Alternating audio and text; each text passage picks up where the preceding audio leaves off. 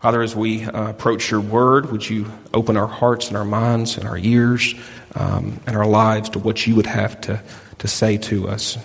Uh, give you thanks for James and his presence here today. Use him by your grace, we pray, all in Christ's name. Amen. You may be seated.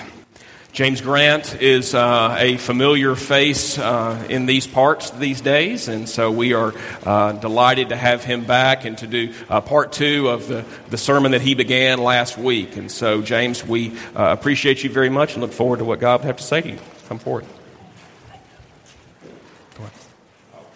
And James has reminded me that the children need to be dismissed to Children's Church. Sorry, just. It is a delight to be back with you.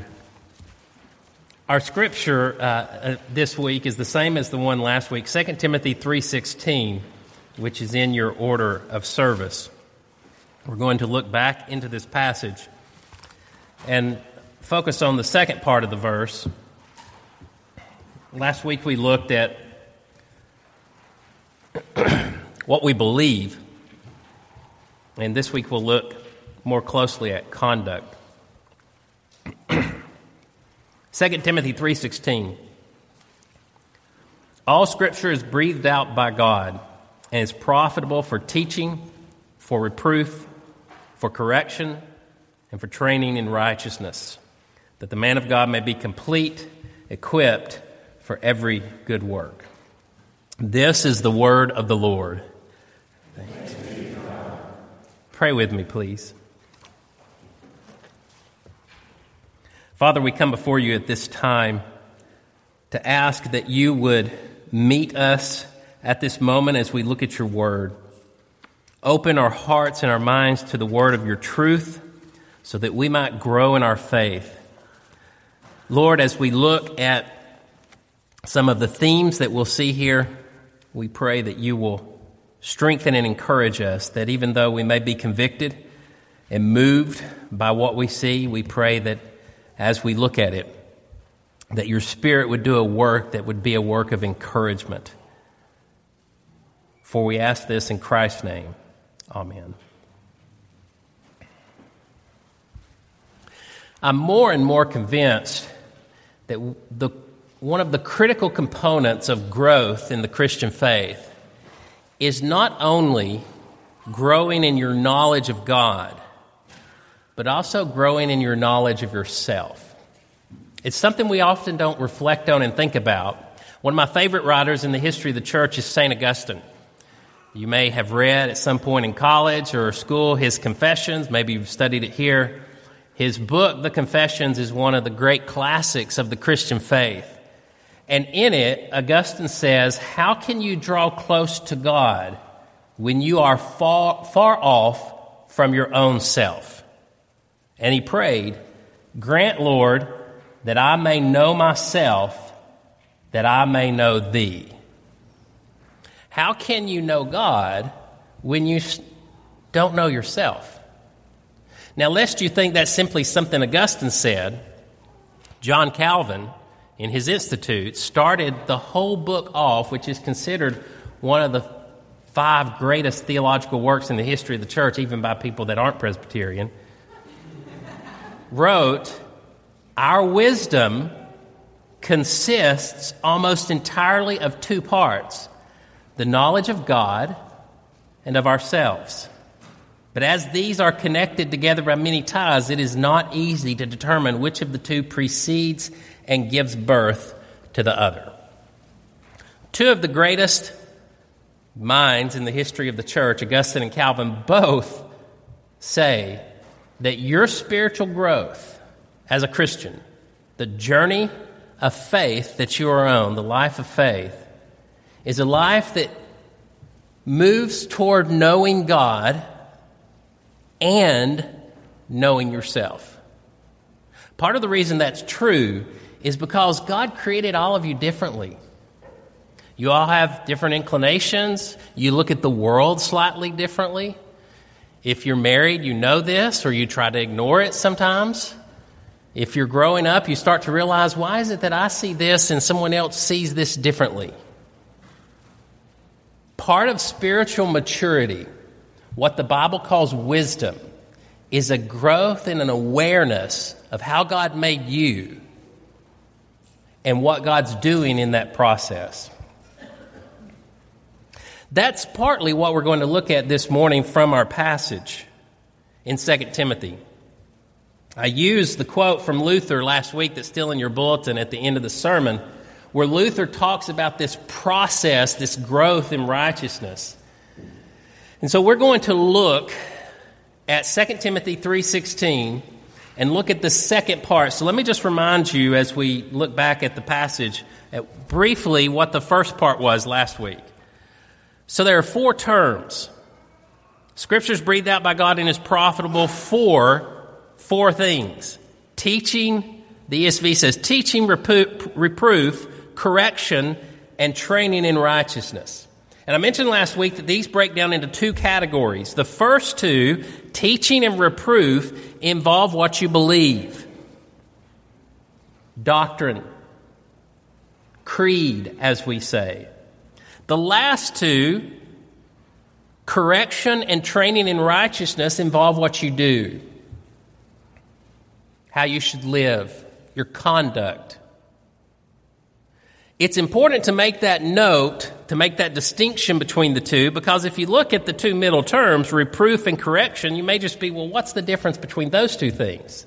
Well, the difference is for teaching, it's the positive statements of what you believe. I believe in God the Father Almighty, maker of heaven and earth. For reproof, it's the negative things whenever we have to deal with false belief what the history of the church is called heresy at times when someone denies the Trinity. I don't know how often this has happened to you, but every so often, usually once a year, a Jehovah's Witness will come knocking on my door. And they'll inevitably want to have a conversation. And that conversation always goes straight to the point of how they view Jesus. Is he fully God and fully man? How do they view the Spirit? Because they're not Trinitarian. That's one component of this passage what you believe, what you should believe, and what you should not believe. Then the second side is the way you live. And that's what correction and training in righteousness are addressing. Last week, as we looked at what you should believe and what you shouldn't, I used three examples. I used the example of the sovereignty and providence of God and how that belief should change the way you live. I used the example of justification by faith alone, and I used the example of how you view faith and repentance. As we pick back up and look at the second half of this in terms of what we do, I want to come back to the issue of faith and repentance. Because faith and repentance are fundamental in terms of how you live as a Christian. That's why the quote from Luther that I ended with last week is so helpful. It's on page three, if you'll look at it for just a moment.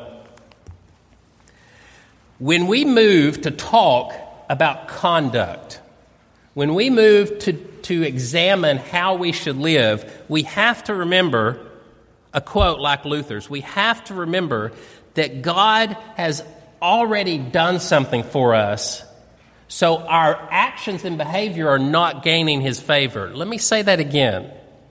The importance of this, if you start looking at how you live and what you need to repent of and how you need to conduct yourself is important because when you focus on, when you look at yourself, when you look at your actions, it's not about gaining God's approval.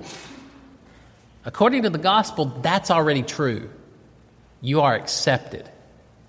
And in order to live properly, you have to live out of that reality. So Luther says, This life, therefore, is not righteousness, but growth in righteousness. If we all were able to change our perspective on the Christian life with just that term, that would be immensely helpful. It's not about whether you're righteous or not, you're not. It's about the progress, it's about the growth. Not health, but healing. Not being, but becoming. Not rest, but exercise. We are not yet what we shall be. That is true of every single one of us. It will not happen this side of heaven but we are growing toward it. The process is not yet finished. But it is going on. This is not the end, but it is the road. All does not yet gleam in glory, but all is being purified. That vision of the Christian life is so fundamental. This life is a journey. It's not health, but it's healing. It's the progress that you're making. It's the, it, it's the process that is happening. So, as we look at these particular points, it's important to realize that nothing I say this morning about your sin, or nothing that I say about how correction needs to ha- how, how these things need to happen, changes your standing before God. That's why I gave the story about justification by faith alone last week. You have to start there. Let me give you one example from Scripture, okay? Let me give you an example from Scripture of how Paul does this. Turn to Colossians chapter 3. Just a short example. This is a completely different sermon. This is probably five sermons in one. Colossians chapter 3. Colossians chapter 3 is one of my favorite passages because this is so clear. And I love the first four verses. If then you've been raised with Christ, seek the things that are above where Christ is, seated at the right hand of God. Set your mind on things that are above, not on things that are on the earth, for you have died, and your life is hidden with Christ in God. That's a powerful statement. Now just let it kind of wash over you for a moment. Paul's not saying you haven't I'm questioning whether you are in Christ. He says, if you've been raised with Christ, then you're called to seek the things that are above, where Christ is. Set your mind on things above, not on things that are on the earth. Why? Verse 3 For you have died, and your life is hidden with God in Christ. I'm fascinated by all the verses in Paul's epistles where he says, You are dead. Even though you're living and breathing and talking and engaging right now, according to the gospel, you died on the cross with Christ. You have died. And that goes into a whole bunch of stuff he says in Romans about being dead to sin and alive to God. This, theologically, is called the indicative. Yeah, I'm sorry I'm pulling a grammatical term here. Some of you just checked out because you had a horror experience in grammar school or college with a grammar teacher. It's called the indicative because it's a statement of fact, it's a statement of reality. Theologically, if you read uh, passages on Pauline epistle, books on Paul, Paul's epistles, they'll call it the indicative imperative structure. And what they mean by that is there's an indicative, a statement of fact, and an imperative, a command. You never have a command in Scripture that's not rooted in a statement of fact. Commands do this are always rooted in a reality that God has placed you somewhere that's accepted. So, for example, in Colossians 3, when you set your mind on things above, or what I'm about to show you that Paul says, you have to know and believe you are dead and your life is hidden with Christ in God. Think about another example. We're talking about the second part of, uh, of t- 2 Timothy 3.16 and we think about okay, what are the guidelines and rules in Scripture that we follow for commands? Well, the Ten Commandments automatically comes to mind. God, has give, God gave Israel a list of commandments. But right before the first commandment is this statement I'm the Lord your God who brought you out of slavery and bondage. Now live this way. It's a pattern through all of Scripture. And so now notice what Paul does. He sets in place your identity in Christ. And then he says in verse 5, put to death, therefore, what is earthly in you. Now here's the vices. Here's the, here's the side that you need to correct uh, if we're staying consistent with our passage in uh, 2 Timothy 3.16. This is the correction. Put to death, therefore, what is earthly in you sexual immorality, impurity, passion, evil desire, covetousness, which is idolatry. On account of these, the wrath of God is coming. Now, notice he just listed some very sensitive topics. Who really wants to sit through a whole sermon on coveting? But we all do it. And so Paul says you have these sinful behaviors that need to be corrected, put them to death. And he goes on. In these, verse 7, in these you too once walked when you were living in them, but now you must put them all away anger, wrath, malice, slander, obscene talk from your mouth. Do not lie to one another, seeing that you have put off the old self with its practices and have put on the new self, which is being renewed in knowledge after, after the image of its creator. Now, look what he does in verse 12. Put on then, as God's chosen ones, holy and beloved compassionate hearts, kindness, humility, meekness, and patience. Now, notice what happens here in Colossians 3. He sets a statement before you that's true of who you are. You are dead in Christ. Your life is hidden in Christ. What Christ did for you has, has you accepted before God. Because this is true, now, verse 5, put to death these vices and put on, verse 12, these virtues. That's exactly what he's saying in 2 Timothy 3:16 when he says that scripture is given to you for correction and training in righteousness. He just expands it here. Now that you see, I think once you see what he's saying in 2 Timothy 3:16, you'll see it through all of scripture. Now here's how this connects to faith and repentance. I said last week that a proper understanding of faith and repentance means that they are dynamic, that they grow, that there's an element of faith when you're young, if you grow up in the church, where you believe in Jesus and you love Jesus. But then as you grow up, that has to deepen. And that faith goes through moments of confusion, Moments, let's use the, example, the, the, the language of Scripture, moments of death and resurrection. That's what happens to all of our faith. Your faith will die and be resurrected to a new type of faith. That's what the pattern of life is. The same thing's true of repentance. Repentance has depth to it. Let me give you some examples of this. There are certain steps of repentance I mentioned last week that Luther, when he posted his 95 Theses on the church door in Wittenberg to start the Reformation, the issue of repentance was the very first thesis. Our Lord and Master Jesus Christ willed the entire life of believers to be one of repentance. The entire life. One of my favorite preachers, obviously he's one of yours because you give a book away to somebody if, he show, if they ask for it, is Tim Keller. And T- Tim has an article titled All of Life is Repentance where he draws from what Luther says. So let's think about this issue of repentance. The first most basic step of repentance is to confess an action as sin. You have to do that.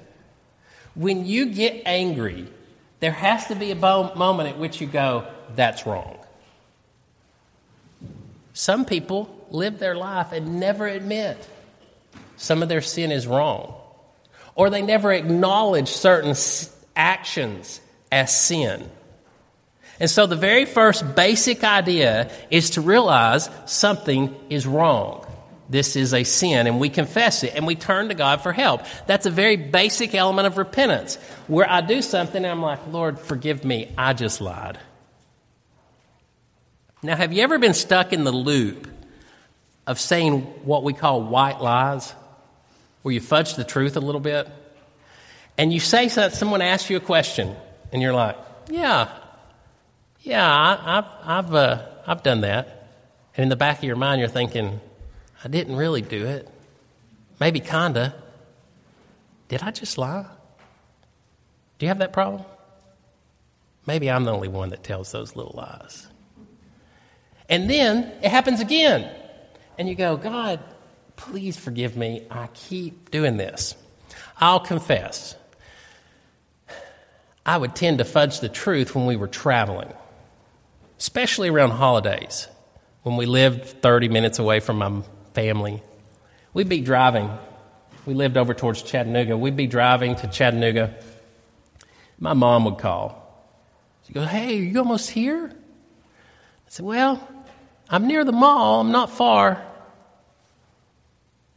And my wife would look at me like, We're nowhere near the mall. And I get off the phone and she goes, what, Why did you tell her we're near the mall? I said, Well, the mall's straight over that way on the interstate, although we're on this country road. And I didn't have the heart to tell her that we left late, and I just, we're right here by it. And I was justifying in my mind, like I wasn't admitting that I had just stretched the truth. And she looks at me like, Are you really having this conversation with me? And so that kind of pattern happens over and over in your life, which is why I started out with the quote, You have to know yourself. Why do I do that? Why do I stretch the truth? Is it because I want someone to not be disappointed in me? Is it because I want them to like me? Is it because I don't want to get in trouble? What are the things happening inside of me that do this? The first step is to go, ah, I can't keep doing that. The second step, after that initial confession and turning from it, where you're like, oh, I got to stop it, is to recognize this ongoing struggle is happening and what's at the root of it. What is at the root of, to use Hebrews 12, the constantly besetting sin that you face. Have you ever thought about that? What is at the root of the sin? Analyzing that and reflecting on that brings you to a different level of repentance. You have to consider what the root issue is. Why do I do this thing that I keep doing? What is taking place inside me that causes this? These are vices. And these vices, when Paul talks in Galatians about desire, he's using a word that's negatively describing a desire that's gone over the top, a desire that's out of control, a desire that's messed up, a desire that is more than it should be for something. That is the type of habitual sin you have in your life a besetting sin. It's like a rut. When I was in high school, my dad had a big four wheel drive truck. I know this is going to tell stories about me because I'm just telling this. I should not be telling this. We lived not in the city, it was enough out to where if you had a big truck with big tires on it, you went mudding. And so we would do that. The bigger the truck, the bigger rut you made.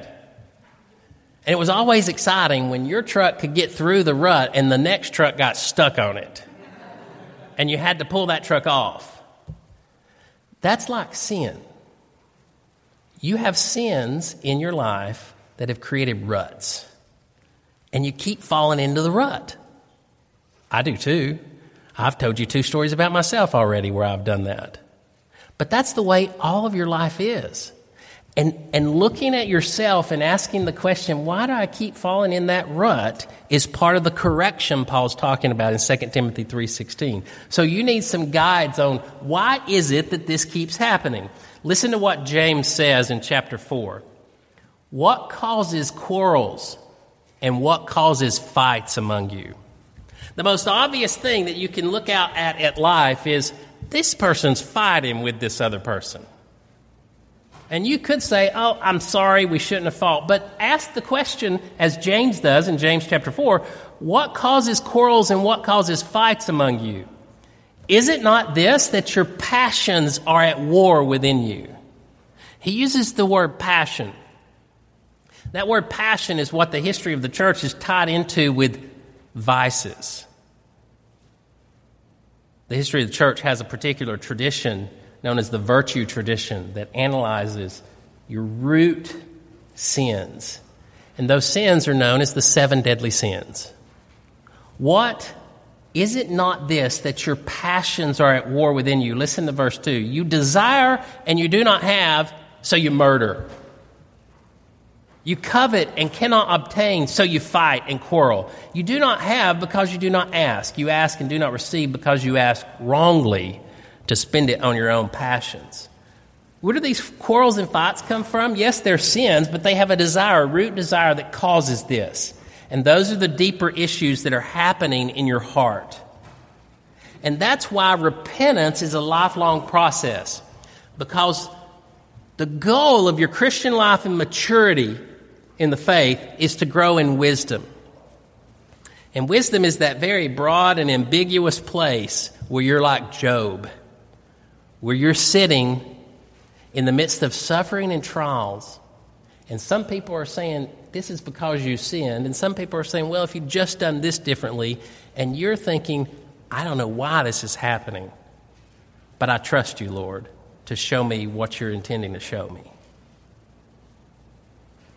The wisdom books in Scripture are there because they're pointing us to, they're instructing us on how to live in all the gray areas where Scripture doesn't make a specific statement. And that's what Christian maturity is, which is why you have to look at yourself and know God. Know yourself and know God. I think it's very important to do that let me, let me just highlight a few areas here. There are several ways we could look at this. Sometimes you can look at this area in terms of your heart through the lens of idolatry. Tim Keller has a phenomenal book on idolatry where he examines what your idols are. And in the midst of it, he gives some very helpful pointers. Um, one of which is where are your disappointments and hurts? What's happening when that takes place? Another way to do this is to look at the seven deadly sins. When I went to uh, Italy with uh, um, a group of students from Westminster, we went to a lot of the art museums. And when you go to those museums in Florence and Rome, you see all this medieval art, beautiful art. One of the fascinating sections of one of the museums was a group of paintings on the seven deadly sins.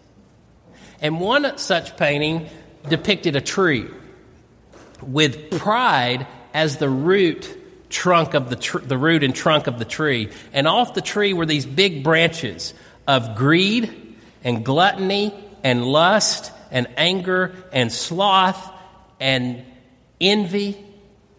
And then hanging off the branches were other things that looked like fruit that describe the actual actions you commit. And the point of the painting was that even though there may be this sin of resentment that you have towards somebody, that's not the root thing. There's something else going on inside your heart that causes that. For me, whenever resentment pops up and I feel like I'm not being treated fairly, inevitably it has to do with some kind of anger that's welled up in my heart. And then when I look at the anger, I have to ask the question now, why am I angry here? Am I angry because this is something that's not just? Or am I angry because I felt like I was just mistreated? Somebody's not listening to me. My way is better than their way, and so they should have listened to me. Those are important questions to ask when you look at the dynamics of your sin. Let's take one example. Let's take the example of greed. The seven, one of the seven deadly sins is greed. It's the excessive acquisition and excessive retaining of money or possessions.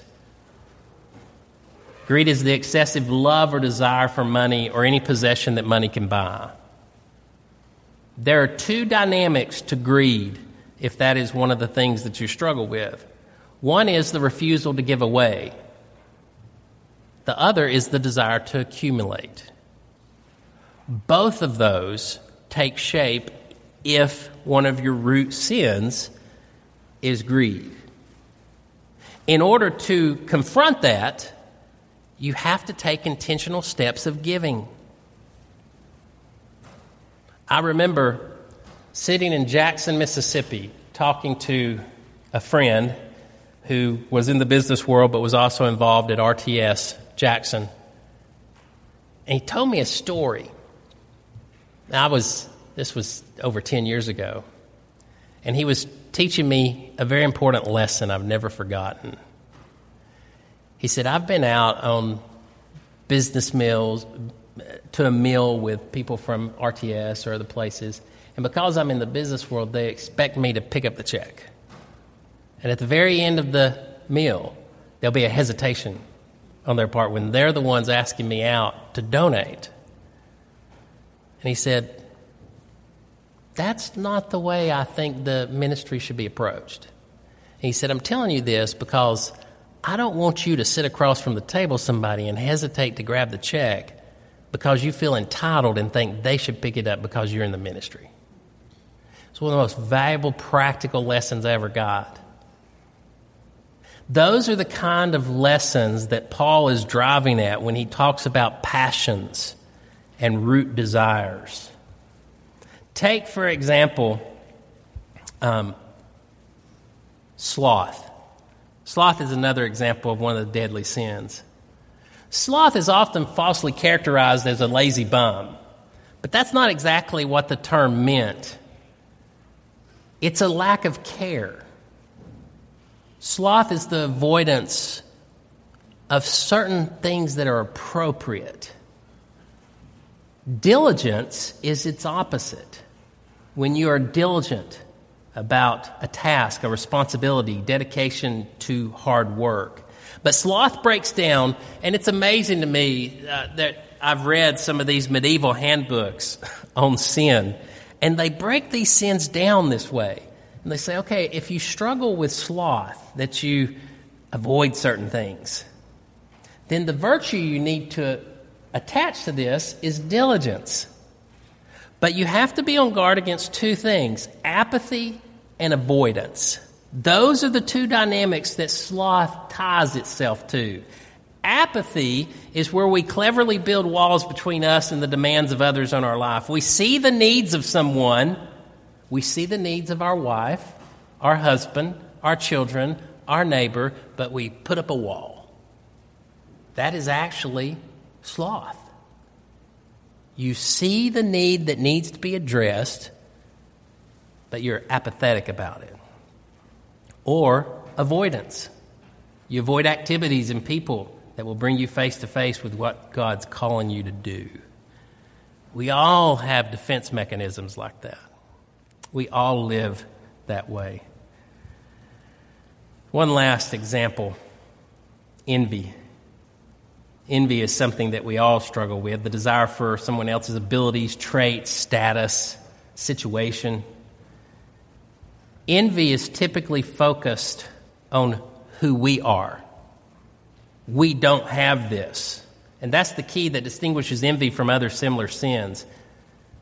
Envy will target internal qualities in another person, qualities that give that person worth, honor, standing, status, and our own personal lack of that. Now, I tell you all this not to make this so terribly depressing that you're like, I hope he never comes back and preaches again but to highlight something very important. When 2 Timothy 3:16 talks when, when Paul talks the way he does in 2 Timothy 3:16, correction is dealing with those kind of passions. If you want to get to the root issue of growth in the Christian life and transformation, correction is dealing with those kind of things. What's happening in your heart? Why is it that you are acting the way you do, not your actions, but what's in your motives. And then training in righteousness is replacing those bad motives, those vices, with a positive action. It is the hinge of faith and repentance. So, if I were to put it this way, based on what Paul says in Colossians 3, you understand in spite of everything I've just said, and I only, I was really kind. I didn't deal with all seven, just a couple. But in the midst of analyzing yourself, don't, don't be afraid to do it because you are hid with Christ in God. You're already accepted. You're already connected. You already are righteous because of justification by faith alone. So, according to Paul, put to death what's earthly in you. Repent of those things. And by repent, I don't mean simply, oh, that's wrong. I'm sorry I did it. I'm sorry I did it. I'm sorry I did it. Oh, I did it again. I'm so sorry. Dig a little bit beneath the surface and figure out what the patterns are that's causing this and repent. But don't just repent. And this was one of the missing ingredients that I didn't have early on whenever uh, I told the story last week about the preacher telling me to repent. He never replaced the negative behavior with a positive virtue. It's so important. There are sins that are pleasurable.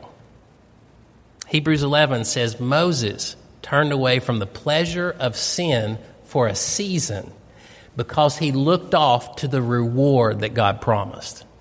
So I'll give you a real practical example. There are things that will happen in your life where you get angry and think that you have to pay somebody back. It happened to all of us. And you're going to take vengeance on that person. But the Bible says don't take vengeance. Don't do it. So, what is the element there if you see that you're tempted with that, that you need to put in front of you? According to the book of Romans, Paul says don't take vengeance in your own hands. Don't do it yourself, but leave room, he says, for the wrath of God. Because God says, Vengeance is mine, I will repay. You're not in the business of being the judge. It's not what you're called to do. God is.